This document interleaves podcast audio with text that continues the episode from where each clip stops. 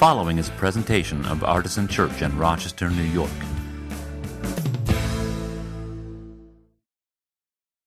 Well, I got a notification on my phone on Wednesday from the New York Times that Billy Graham had died at the age of 99.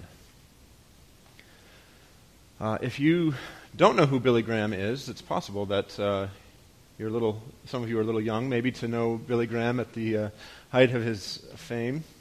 Uh, but Billy Graham was probably the most important figure in evangelical Christianity in the 20th century. He preached to literally millions of people untold numbers of whom dedicated their lives to Christ under his ministry and as a result of his evangelistic preaching, which happened uh, starting in, a, in an old barn and then in eventually is places as big as Wembley Stadium. These evangelistic crusades, he called them.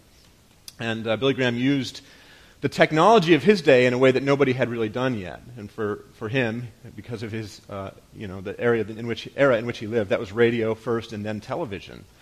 Um, he became a spiritual counselor to presidents. Presidents as far apart on the political, political spectrum as Richard Nixon and Bill Clinton. Right? So all of you hate one of those guys, right? Um, and Billy Graham counseled both of them and everybody in between. Now, I watched some Billy Graham sermons on YouTube this week. And one of the things that he, he said I thought was so beautiful, and he did this, this kind of characteristic thing where he holds the Bible up over his head. And he asks his audience, Do you want a new heart tonight? If you want a new heart, the Holy Spirit will perform the surgery for you, which I think is just such a beautiful image.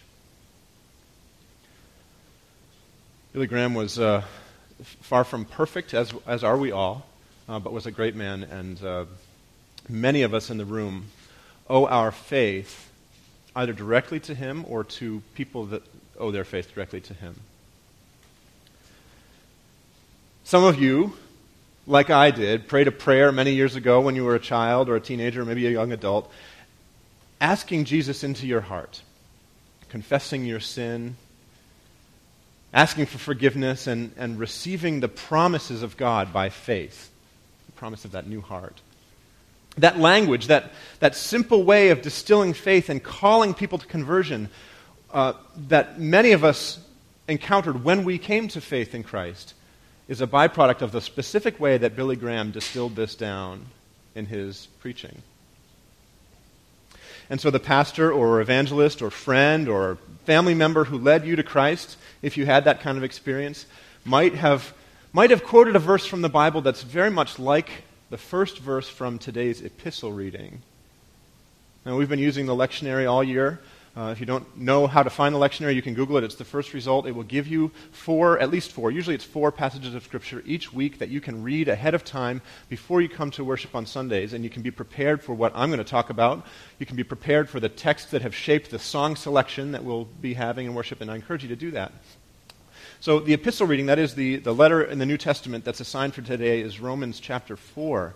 And uh, the first verse of the passage that the lectionary assigns to us today uh, is, is actually about Abram, who came to be known as Abraham, the person who was mentioned and, and, and discussed um, during the children's moment, just, just not very long ago. And it says this For the promise that Abraham would inherit the world did not come to him or to his descendants through the law, but through the righteousness of faith. And so many of us were converted under that concept.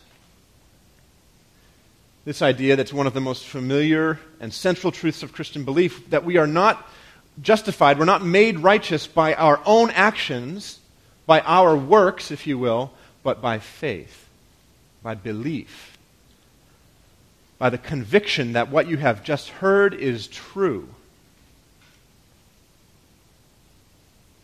And if you believe that Christ is who he said he was, Billy Graham said you can get the heart surgery.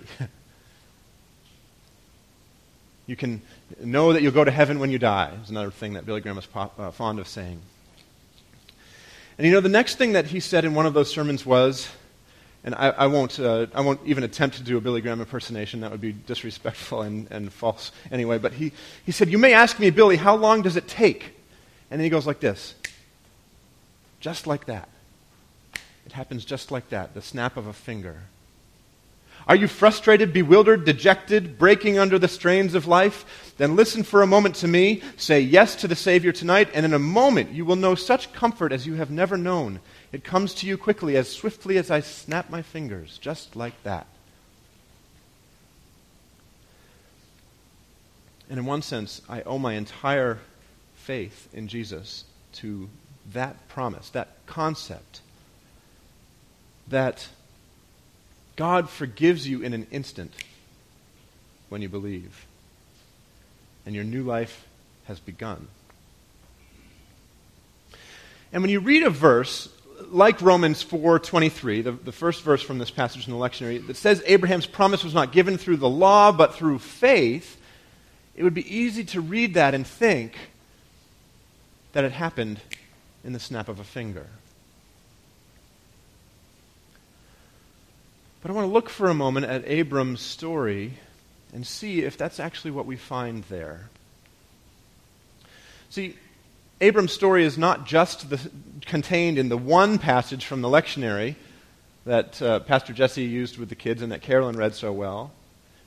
Genesis 17, I don't remember the exact verses, but um, there's the story in Genesis 17, uh, and there's a, there's a little section that's. Uh, is omitted there, which you'll all blessedly thank me for not, uh, not bringing before us this morning.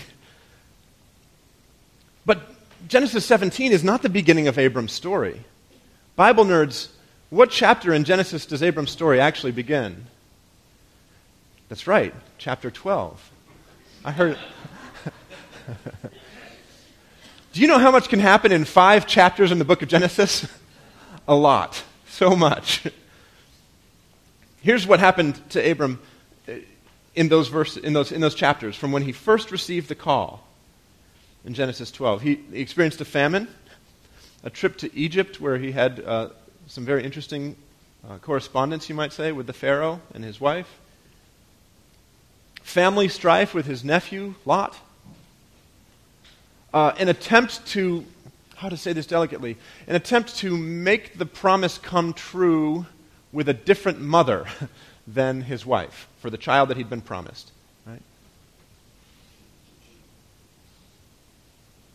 And through it all, in, in practically every paragraph of that story, you see Abram and Sarai drifting far from the promise, and then a reiteration of the promise, a, a restatement of it. And with each restatement of the, of the promise, there's like a, a new little uh, piece of convincing symbolism. It's really kind of an amazing story. You can read it through. But no fulfillment of the promise. Just reiterations, just restatements, just keep trusting. And the problem that I have identified uh, for me at least, with the crusade model of, of evangelism and the crusade understanding of Christian faith and belief is that it can be too easy for us to mistake the initiation of new life with the whole entirety of salvation. When in fact, the finger snap of forgiveness is just the first second of a new life that may last for another 10, 20, 30, 50, 80 years. How many of you know somebody who received Christ at age 5 and lived into their 80s? So maybe we could put some nuance on the language a little bit. And if we say that Abraham and his descendants, which we Christians, even though we're not Jewish, most of us by, uh, by ancestry, are grafted into that, uh, that family. Abraham and descendants received God's mercy, received salvation not from their works, not from the law, but from faith. If we were to nuance that slightly and say faithfulness, I think that might help us grasp some important concepts. That, that might help us uh, feel some strength for a uh, draining and difficult spiritual journey. I happen to know and that some of you are feeling very tired in your faith. I happen to know that some of you sensed at some point in your past that you had received a promise, much like Abram received, but you haven't yet seen Sarai's belly beginning to swell, if you will. You've received the promise, but you have not yet gotten evidence of its fulfillment in your life. Maybe you've walked through your own Egypt. Maybe you've experienced your own famine. Maybe you've taken matters into your own hands and found that fruitless. What was God's promise to you that you have felt unfulfilled? Did you know that when you signed up for it, it might take a lifetime to see it come to fruition? Are you ready for that kind of faith? I happen to know some of you are ready to give up. You're not even sure why you came here today. Maybe it was to hear this. What if today is the day that your trust in God is restored, that your faith matures into faithfulness?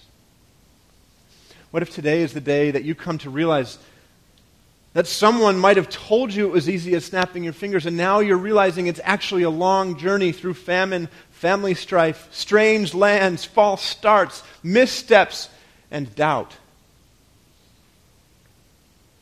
Are you okay with that? I hope that you will take heart. Because despite what it might sound like, this is truly good news. The idea that you can be battered and bloodied and still continue on in grace is good news.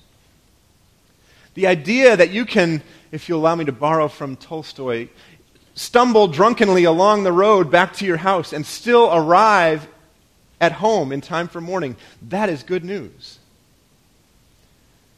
The idea that your unimpressive, underperforming experience is not a sign of failure, but is actually the expected way of faith that's modeled all throughout Scripture by practically everybody who embraces it. That is really good news.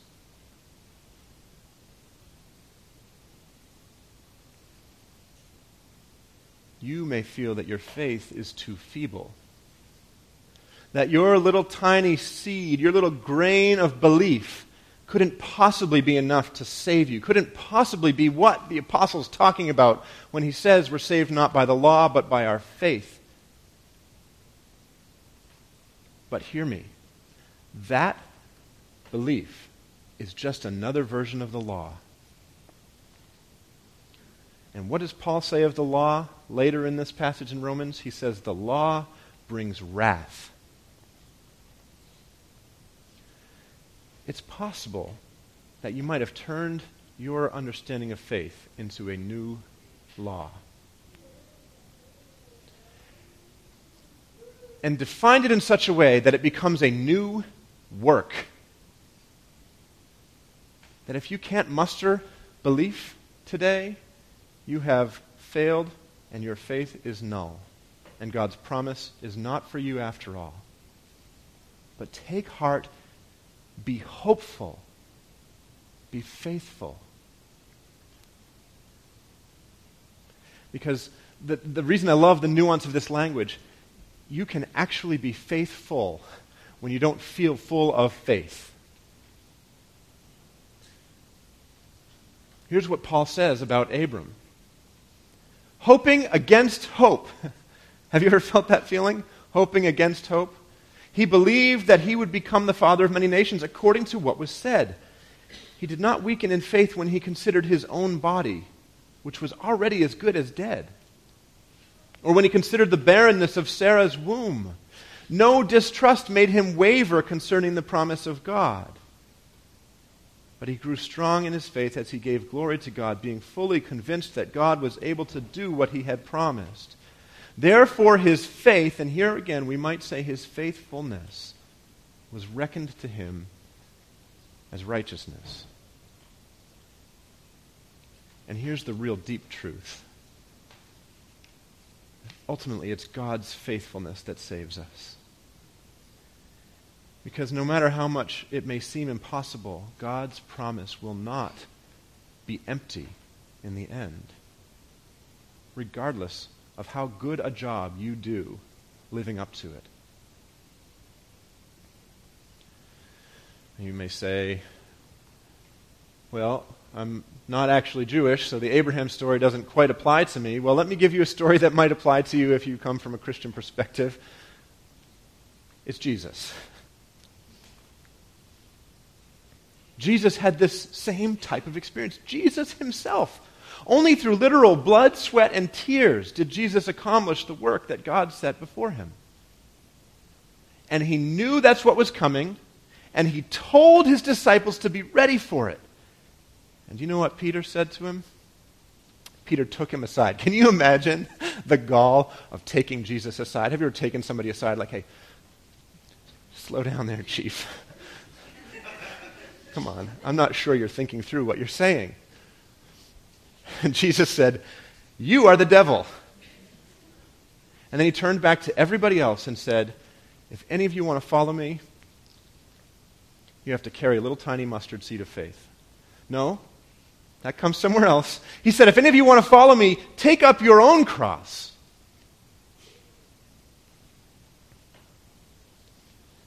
And though the decision to take up your cross happens in an instant, the living out of that decision, you can expect it to take the rest of your life.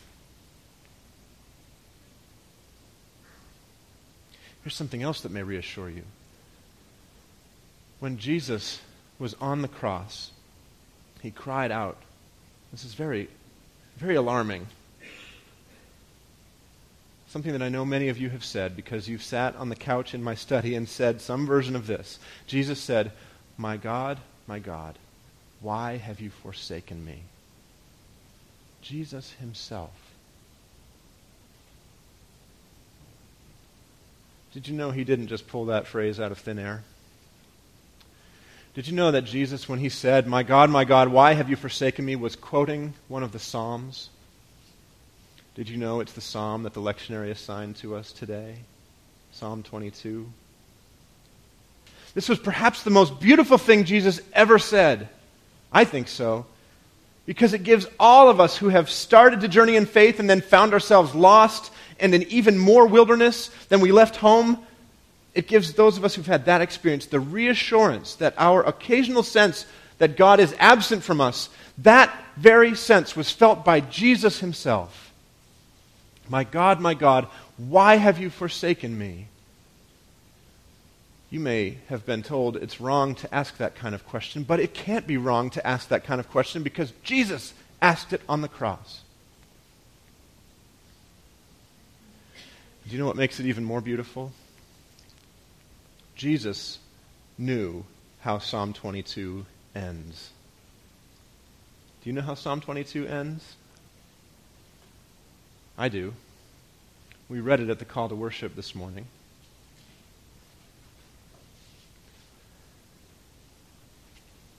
And I, I think Jesus might have known that the people around him knew how Psalm 22 ended.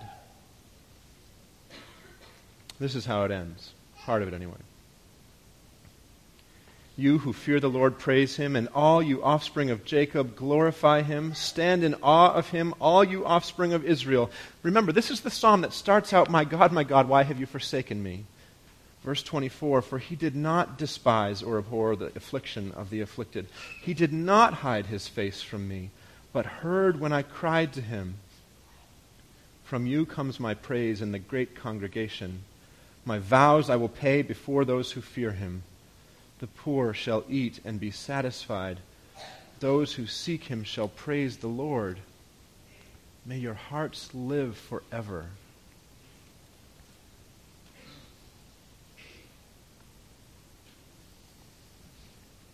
If your faith has fled, know that you can move forward in faithfulness.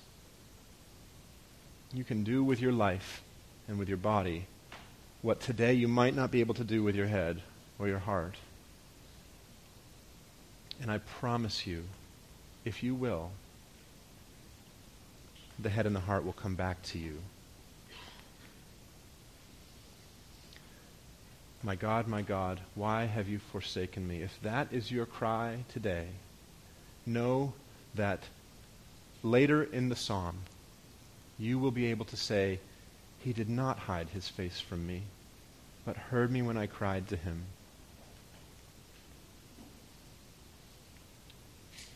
Let me say one last thing to you. I don't think you can get to that verse unless you're honest about the first verse. If you are not willing to cry out, My God, my God, why have you forsaken me? You might go on forever feeling that God has hidden his face from you. And so, are you ready to cry out to God again? Maybe for the first time, maybe for the hundredth time, and you're not sure you can make it to 101. if you are ready to cry out to God, God is ready to hear you. May your hearts live forever. Amen. I want to invite you to receive Holy Communion now. Artisan's communion table is open to all who are trusting in Jesus. It's a symbol of utter desolation and death. And when we receive it into our souls, it is the grace that saves us for one more day. It is the food, the bread from heaven that strengthens us for one more act of faithfulness. And you need it, and I need it. And so I invite you to come. There will also be a member of our prayer team at the back of the room who would be happy to pray with you, particularly if you're crying out to God now and, and want to process that with somebody. Please see the, the member of the prayer team at the back of the room. We're going to continue to sing as we take communion. I'll invite the band to come and I invite you to come and receive the body and blood of the Savior. Broken for you, shed for you, and the forgiveness of sins. Come and receive the promise that rests on grace. Amen.